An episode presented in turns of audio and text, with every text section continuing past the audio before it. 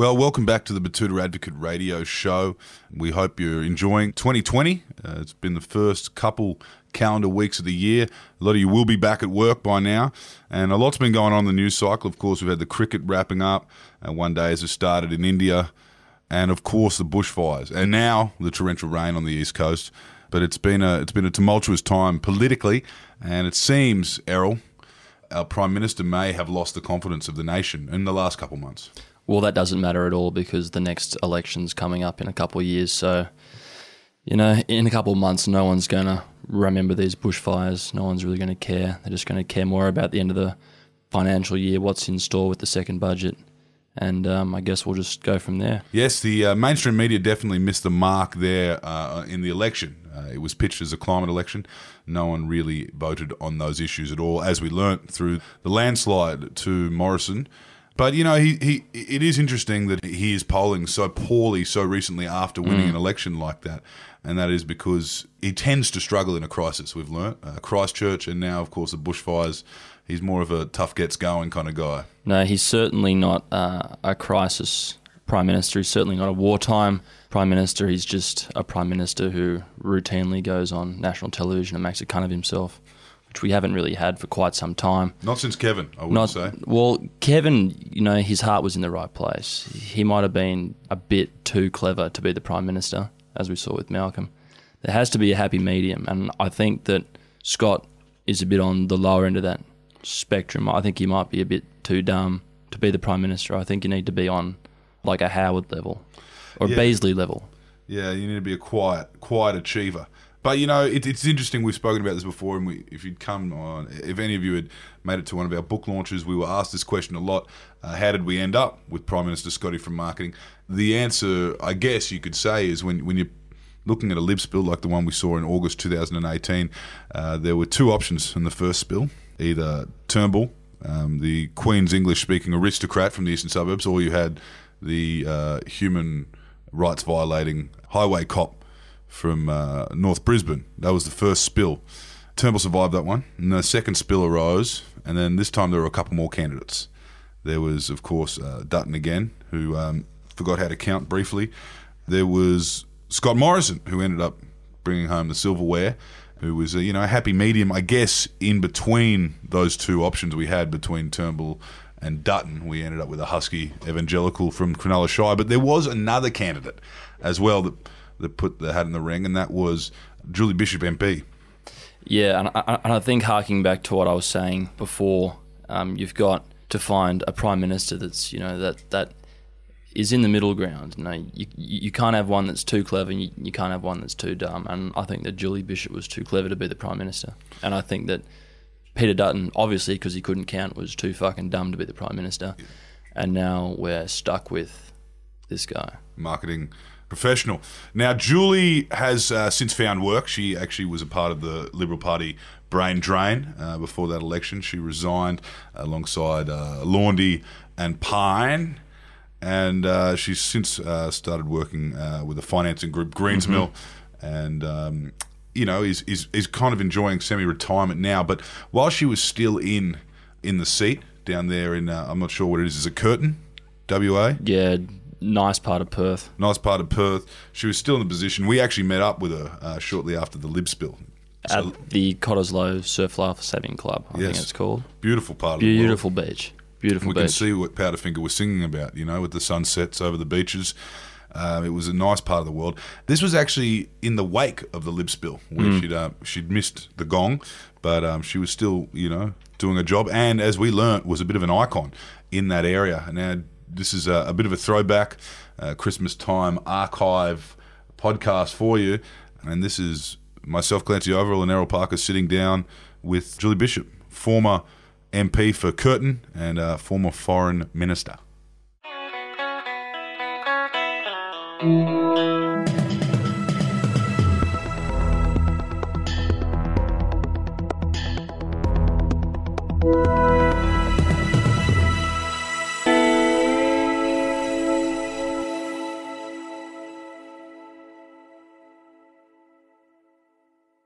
Well, here we are on uh, halfway through the Betoota Advocate Roadshow. We're currently sitting in Cottesloe Beach, um, in the um, lovely, lovely uh, coastal areas of Perth.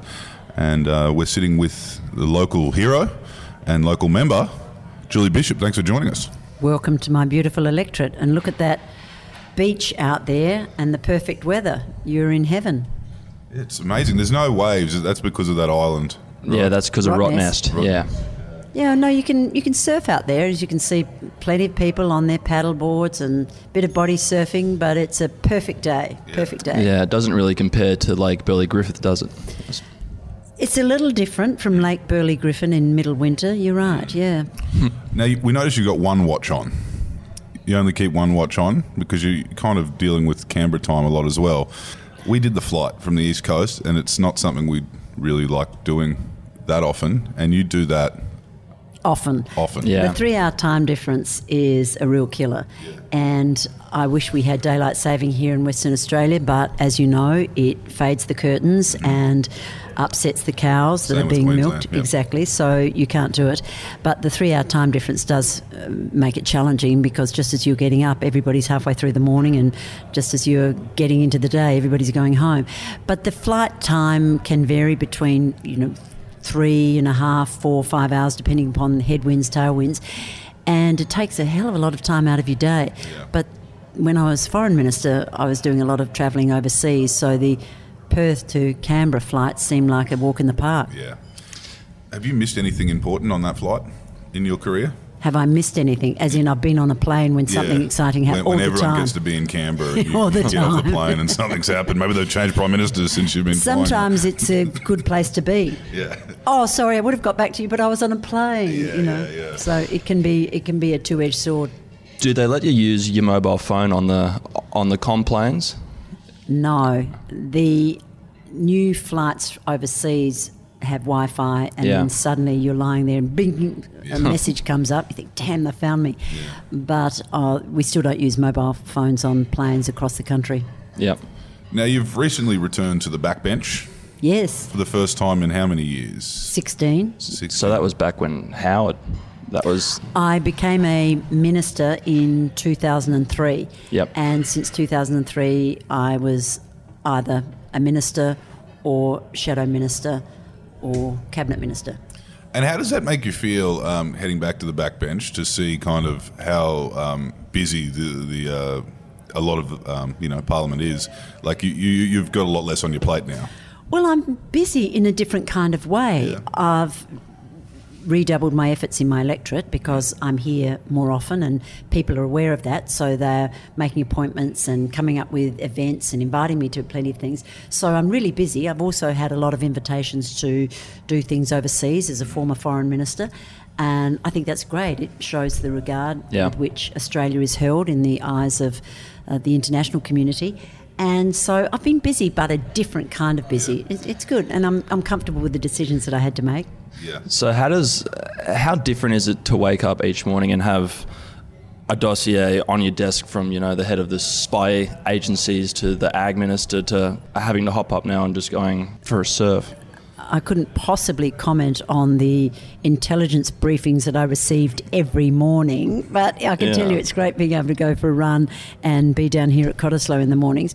It's, as I said, it's a different kind of pressure. Obviously, a, a cabinet minister and, and the foreign minister has to be on top of so many issues, and of course I'm still interested, but not to the same extent. I don't yeah. have to um, answer the media. Oh, what am I doing today? I don't have to answer the media every every moment. There's been a coup culture in Australia over the last fifteen years, and to the point, as I mentioned, where Fiji is looking a lot more stable compared to us, where they've had two prime ministers democratically elected over the last decade, and oh. we've had um, five, three democratically elected and seven prime ministers altogether. What do you think it is? Do, do you think it is um, uh, the twenty-four hour news cycle kind of spooking a lot of maybe technologically illiterate old men? Well, that's one way of looking at it. I think that after the stability and certainty of the Howard years, he was Prime Minister for eleven years, there was quite a shock when Kevin Rudd, who was virtually unknown before two thousand six, yeah. uh, became the Labor leader and then won such a significant victory in the two thousand seven election. And Kevin had stratospheric popularity according to the polls, but his own side didn't ever really like him or yeah. really trust yeah. him. And when Julia Gillard uh, took on his job, when essentially the first coup, if you like, it lowered the bar for the reasons that you could move against a leader. And they could never articulate what it was that Kevin had done. They just didn't like him. And that became good enough reason to remove a prime minister or a leader. And we've seen it successively on the Labor side and on our side. And now, if you lose the support of the party room, then you can be removed as leader, and nobody ever actually articulates what it was that they did or didn't do that caused that to come about. Well, we spoke to Kevin a couple of weeks ago for the launch of his book. Well, Kevin's over it. He's completely he over is. it. So he yeah. The events of two thousand ten. Yeah, yeah we asked him too. He, he, he was held on to. And he said he's totally fine with it. You know, it's all just water under the bridge for Kevin. He's completely no. cool about it, I can assure you. I saw in that Mamma Mia movie when they when Cher says, uh, grudge holding makes you fat.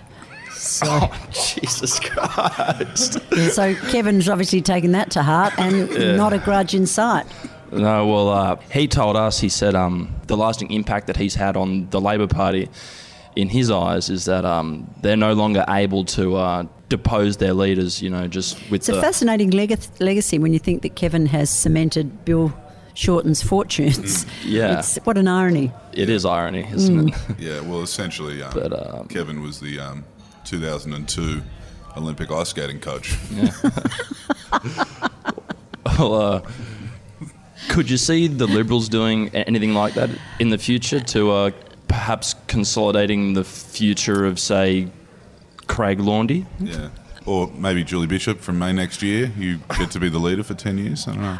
I cannot envisage a circumstance where the Liberal Party would change the arrangement whereby the party room chooses the leader of the party and the party room chooses the deputy leader. We have two elections, they're separate. We have an election for the leader and we have an election for the deputy leader. And I think the party would jealously guard that uh, that right to elect the leader.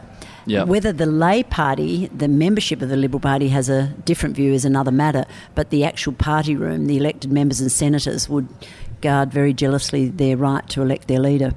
There's a lot of people saying, had um, the events of August this year not happened, the Liberals probably wouldn't have needed to worry about the upcoming election. Uh, that in fact, the Liberals probably could have won. Um, I'm not saying they won't now, but I'm just saying... Neither am I, and I was very confident that we would uh, win under Malcolm Turnbull. Yeah. And I'm equally hopeful that we'll win under Scott Morrison uh, because the policies of the party uh, are what counts. Yeah. And uh, while the popularity of the leader obviously plays into it, um, the policies and the deliverables and what you can do yeah. to make a difference in the lives of the Australian people is actually what counts. But do you think there might have been a few people um, on the backbench that... didn't want to see Malcolm Turnbull win? Oh, that's far too Machiavellian even for the Liberal Party. So uh, we've also heard recently that there's a five percent chance that a, that the Australian embassy in Israel will be moved. Is that accurate or is that... I understand just... that that's something that uh, Steve Chobo is reported to have said to the Indonesian officials. I don't know whether that's true or not, uh, but that's a decision for the new... Um, cabinet, the new leadership team. Do you find you've got plenty of um, good contacts when you want to go on a holiday anywhere else in the world? What, ring up all my former foreign minister mates? Yeah. Hi, Boris, I'm here. I've still got yeah. your number. You still got theirs? Uh, yeah, I've still got a lot of contacts. I was in Dubai last weekend. I'd been invited to chair a meeting of the World Economic Forum councils in Dubai in the lead up to Davos. And I caught up with uh, a lot of people that I'd met on the you know, global stage in the past, former foreign ministers, current foreign ministers, and it was good to you know, keep those contacts alive and, and talk to people about current issues. And there are plenty of global challenges, and I'm deeply interested in foreign affairs still, of course, and Australia's place in the world. So those kind of connections continue. And I used to get the mobile phone numbers of my counterparts so that we could text each other and, yep. you know, save the department the hassle of doing cables yeah. and deal directly with the foreign ministers. And so I keep in touch with a number of them. Do you, yeah, um, right. did you, in your role as foreign minister, did you ever get to the point where uh, you felt like just a mother of... you know, a thousand Australian teenagers where you're just like, what has this idiot found himself into now? Banged up abroad. There were a, there was a constant stream of consular cases yeah. and you had to be um, alert to issues that could blow up overseas at any time. And people can get into trouble for all sorts of reasons. So we had a really focused campaign to try and inform Australian travellers of what to expect when they go overseas. Mm. When you leave Australia, you leave the Australian jurisdiction, you leave the Australian legal system, and you are subject to the legal system of the other country. And maybe you and, should leave last weekend's jeans at home as well. And uh, I've spent a lot of time explaining to people that there's only so much the Australian government can do yeah. to extract you from situation A B C in another country. And I would say to people, just imagine if this were to happen to a visitor in Australia. You can't just ring the judge and say, can you just let them off? And ring the police and say, can you drop these charges? It doesn't work that way, and it doesn't work that way in other countries. Yeah, because you often hear, though, like uh, I remember hearing... Um a lot of the details with the Bali nine, they were just asking, you know, how come you just can't get the S A S to go in, into Bali in the dead of night mm. and go and get them and then come back here? I think that's called a military invasion. Yeah. yeah. That does have consequences. Yeah. yeah. Sending your military in to rescue people who are in the legal system of another country. Leave that to sixty that minutes. Does, that does yeah. raise some tricky questions indeed. Yeah. Talk about a sleepless night. Imagine yeah. if we did that. Mm. Yeah. Well, but non, the, the, Bali, the Bali nine, of course, was a, a, an issue that um, has taken a great deal of diplomatic and consular effort and continues to this day. Yep. Obviously, we weren't successful in our um, pleas and advocacy over Chan and Sukumaran, but um, Renee Lawrence is on the way home. So, you know, it, it really is challenging and difficult, but it's beyond belief that people still go overseas with a view to trafficking drugs in or out of Australia. Is it true that there's a framed picture of you in uh, Mercedes and Chappelle's living room back on the Gold Coast? Could you? I would expect so. Isn't yeah. there one in everyone's living room? Well, there is in this part of oh, the world. Yeah. I well, think, there would yeah. be here in yeah. downtown Cottesloe. I hand them out for free. So, um, is it expensive? Can we just ask that when we rotate ministries and cabinets? Is that expensive for the Australian taxpayer? Uh, well, of course, any change in uh, minister means that there are expenses attached to it. it. Business cards. Well, surely we do it all online now, don't we? A tea towel in the Parliament House gift shop too. That true, was, uh, true. Changing, I, changing photographs. I read that they weren't going to reprint the tea towels with all the Prime Minister's names on them until after next...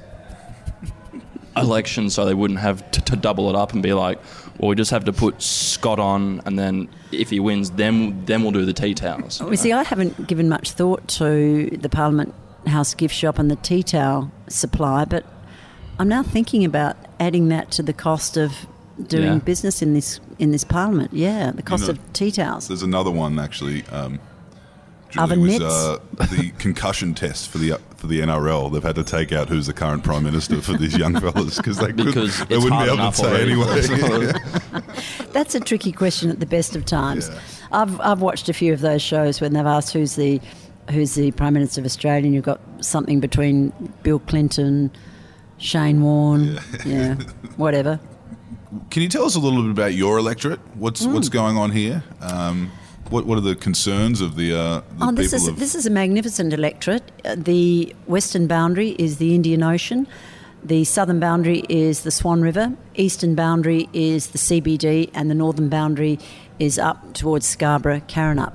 So it's the western suburbs of Perth, and it's a mainly residential um, suburban electorate, but it has a number of small businesses and a number of the major health institutions. Sir Charles Gairdner Hospital's here, the New Perth Children's Hospital, and the University of Western Australia. So a lot of institutions here. s- some very high-income people here, uh, also some low-income people. So it's a it's a mixed socio-economic electorate. It's been in Liberal hands since it was formed in nineteen forty-nine, apart from two years when it was held by a Liberal Independent. Mm-hmm. And it's a very strong uh, Liberal area in terms of the support that we have received over the years. And it's a magnificent place. We've got Kings Park, Bold Park, all these areas in it. So as you can see, it's a uh, a beautiful part of the world. And uh, say if you were to just all of a sudden resign from the Liberal Party and maybe this the Liberals lost this seat to an independent, would that be a red flag for the uh, for the government? Well, I haven't given the Liberal Party the problem of a by-election in the seat of Curtin. No. So we're just talking hypotheticals, right? Yeah, we've been doing a lot of them actually between um, between our interview with uh, Kevin Rudd and, and, and Richard Di Natale. Um, one one hypothetical is... I don't get the connection, Kevin Rudd, Richard Di Natale and then me. How yeah. does that work? Oh, we, we, we cast a wide net. Yeah. Yeah. Yes, I guess. Uh, Kevin and I are mates. Yeah, I get on fine with Richard. Yeah, there you go. There's a lot of um, hypotheticals when you're talking to the Greens mm. as well. You know, mm, if indeed. you were... Mm. Um, so th- those existential type questions, yeah. In forty years or so, if you guys managed to get enough uh, support, uh, what would you do as Prime Minister, Mister Di Natale? Well, the first time we interviewed uh, the Prime Minister, was uh, it was the same day as the state election here in W A, where um, he was asked not to attend. um I love those state elections where they don't want to know the feds and then um, the next time round they want the feds all over it. You just can never keep them happy, can yeah. you? No. I don't think Anastasia would want Bill Shorten in Queensland um, on the campaign trail. There's a few different um, conflicting things going on with Adani and yeah. all that kind of stuff. That Just a couple, yeah. yeah. So some of these state uh, elections are very difficult. And, of course, after the event, the justification after the event's always fascinating. Well, it was all the federal government's fault, or... It had nothing to do with the federal government. Mm. So well, I suppose, we just can't win either way. I suppose now, because uh, Scott would be quite popular here now because he's just handed back a whole bunch of G S T. So indeed, the G S T legislation going through the federal parliament was very well received here in Western Australia. I don't want you to ever underestimate the anger that was felt in this state that we were down to thirty cents in the dollar of the G S T. Clearly, the system was never meant to operate that way, that one state could be so disadvantaged. And so putting a floor in it of seventy cents um, certainly makes um, sense so that no state will suffer the fate that we did, but also the extra four point seven billion dollars, thanks very much, which will go into important infrastructure in this state. It, it's a massive state. It drives the global economy. The mining sector is picking up again. You know, we've been through the lull of the post-construction phase in the mining sector, but you can just tell there's an excitement in the mining and resource sector again. But a, different different metals and different um, minerals. Lithium, you will yeah. have heard all about the and lithium cobalt. Valley yeah. since you've been here. Yeah. Yeah. So can, we want to talk about a controversial topic now, secession. Whoa! Uh, have you yeah. ever had to sit down? There's nothing controversial yeah. about that in Western no, Australia. Uh, no, like how, not in Queensland either. How close was Australia to, to losing the West to, you know, could we have had a President Colin Barnett and a Vice President Troy Buswell? No. Or you could have had it the other way around. Yeah, yeah. yeah which would have been even, even sweeter. A little bit on the nose. Well, right. West know. Australia wasn't in the original um, federation mm-hmm. back in nineteen oh one. Well, they all spoke then, Dutch here back then. yeah. Or French. Uh, and... Then there was that um, vote on the secessionist movement, and it's just below the surface here. Yeah. Every now and again, um, you'll hear Western Australians say, mm, we can go it alone. Yeah. But we're so integrated now. The economy is so integrated nationally. And let's face it, economies are integrated globally. Mm-hmm. We're part of the global economy, the national economy, the local economy. Mm. It's all too interlinked now. So you don't think they'd get a wags it over the line? Gee, it's tempting, isn't it? Mm. Just to use the word. Yeah, wax, wax it. it. Sounds pretty good. Yeah, yeah, just shout that from the rooftops. Well, we've Go of, wax there's it. been talk of a North Quexit, so we don't know. Um, we don't know. It's it's a real thing. The Catters are very onto it. Um, yeah. George Christensen. Is. Do they want to do Northern Australia? Cap- Capricorn oh, line. Across the Capricorn oh. line. Yeah, so Betoota would actually probably be part of the the, the southerners in, yeah. that, in that circumstance. Correct me if I'm wrong, I think there's only two or three tar roads going into W A from the east. There's one on the Nullarbor and there's no, two up in the Kimberley, isn't we there? We don't make it easy for you. No. No, I mean, we don't want hordes of eastern staters coming over here. You can visit, but mm. you've got to go back again. Yeah. Um, yeah. Beautiful one day, not not Sunshine Coast the next, not Gold Coast the next. Oh, this is perfection. Have you been up to the Kimberley? Yes. Yet? Yeah, I have. That's pretty stunning. And it Broome is. And those areas are out of this world. So here we are. Well, speaking of that, that idea of secession and, you know, mm. us against the world, this is this looks like a very nice part of the world, very nice part of Perth. Beautiful part of Perth. How do you deal with the NIMBYs? Because I'm sure you have a few in your electorate. Well, Cottesloe is a good example. Mm-hmm. This is not an overdeveloped beachfront, yeah. can I put it that way? And often when there are proposals to develop along Cottesloe Beach, there's considerable resistance because people like it to be unspoiled. It's the same as the Perth foreshore, and there are some developments on the Perth foreshore now, but many people just like the unspoiled natural beauty of the place. And it's that balancing between urbanisation and development versus the status quo. Mm. And this electorate has its fair share of development challenges and issues, and even if they're not involving the federal government, my constituents like to come to see me to get my views on, uh, there's a proposal to develop a, a restaurant at the end of the groin. There are always proposals to develop the beachfront here. Uh, but so far they've been pretty well resisted by the local councils, and people who feel strongly enough about it, of course, get elected to the local councils. Are there any skills that you found that have been transferable from, you know, kind of being on the world stage, having to deal with the foreign minister of Russia to dealing with, you know, an irate Linen kind shirt. Of person here is, is like... Very similar experiences, actually. Yeah. Well, negotiating skills, patience, empathy, um, you know, backing your judgment, standing your ground, all those sorts of things. Yeah, they can come in handy anywhere, anytime. Yeah. We have to say you've done very well. There's no subways or uh, kind of city beach or gelatos along the beach here, so you've... You, you're doing you're miles ahead of the Wentworth electorate anyway. Yeah, we have to say, or Noosa. I suppose it's a bit hard to compare the Bondi Beach with this one. I think you know. I think this well, one's a bit off the beaten track. Cottesloe Beach is well known. Mm. Um, it was the scene of Janie Priest kissing Prince Charles mm. years ago. Remember that? She yeah. was a, a local model here, and um, brought a bit of notoriety to Cottesloe Beach, but it is a beautiful part of the world, and I love coming down here in the mornings and doing a soft sand run and a bit of a dip in the ocean.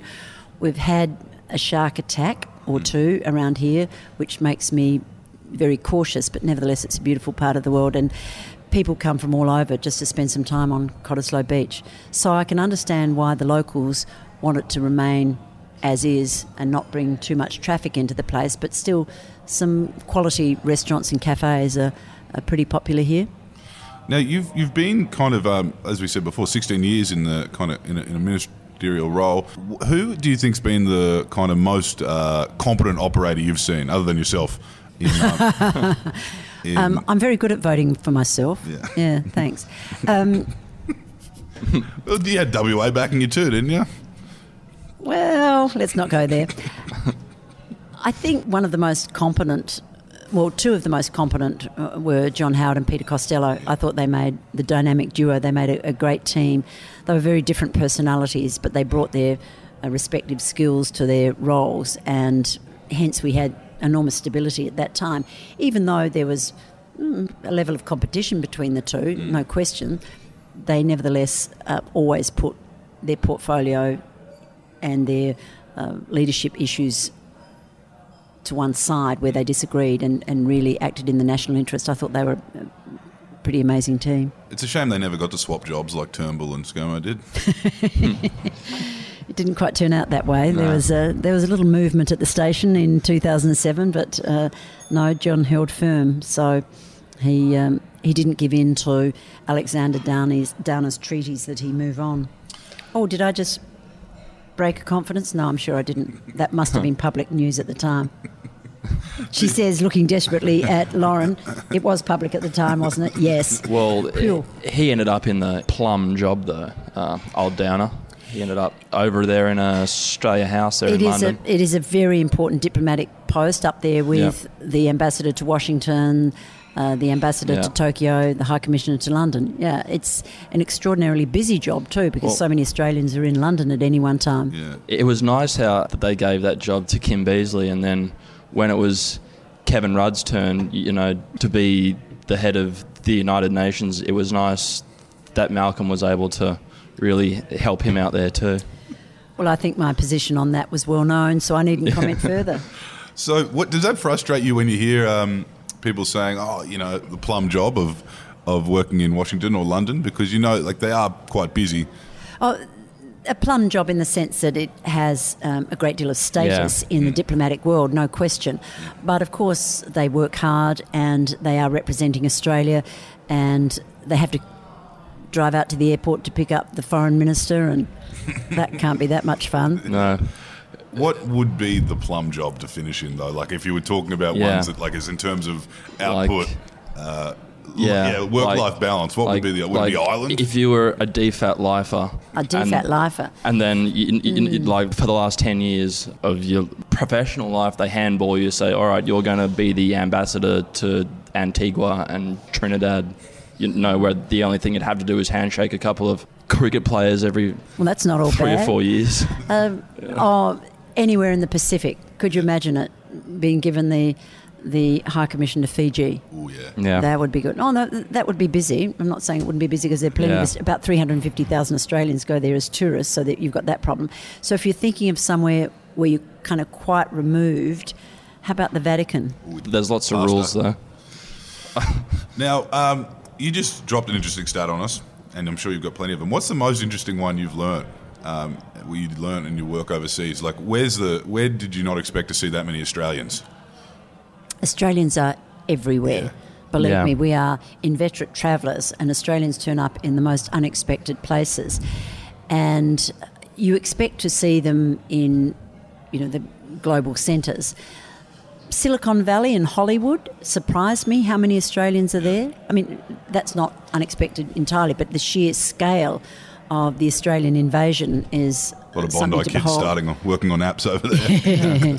uh, but no, you come across Australians anywhere and everywhere. I remember going to Tehran, which was quite controversial at the time. I was the first Australian minister to visit Tehran in about twelve years or more, and the visit was highly scripted and it was very carefully managed by the Iranians, until I met with the foreign minister, Zarif, and said, look, I just want to have a look around Tehran. So he essentially called off the security detail and said, go where you want. So we went to a marketplace, unannounced, but we had a bit of a media crew with us because there was a great deal of interest in my visit. And we're walking through this exotic, beautiful Persian market in Tehran, and I hear, oi, Julie! And I turn around, and it's a young couple from Sydney who, he was Iranian, but they'd been born in Australia, and they got married, and their honeymoon was going to be in Tehran. So they were just wandering through and Persian saw me there. Persian marketplace, you couldn't avoid them. Exactly, there they are in Persian marketplaces. Well, we're um, we're almost out of time here. Thank you for... Uh, for meeting with us today. You're just dying to go for a swim, aren't you? Well, yeah. I mean, you're looking at the ocean, but yes, I've got a little bit of the reflections of the fridge. yeah. It's very nice to um, to see your part of the world. Yeah. And well, thank, thank you for having us. Well, thank you for coming along, and don't be a stranger. You've got to come back more often. And yep. next time we'll head over to Rottnest Island and see a quokka. See your, your, your, your one polling booth over there. Yeah, you bet. uh, I have no trouble getting volunteers to be yeah. at the Rottnest polling booth on election day. No trouble I at bet. all. Thank you, Julie Bishop. Thanks very much. Cheers. Thank you, Julie.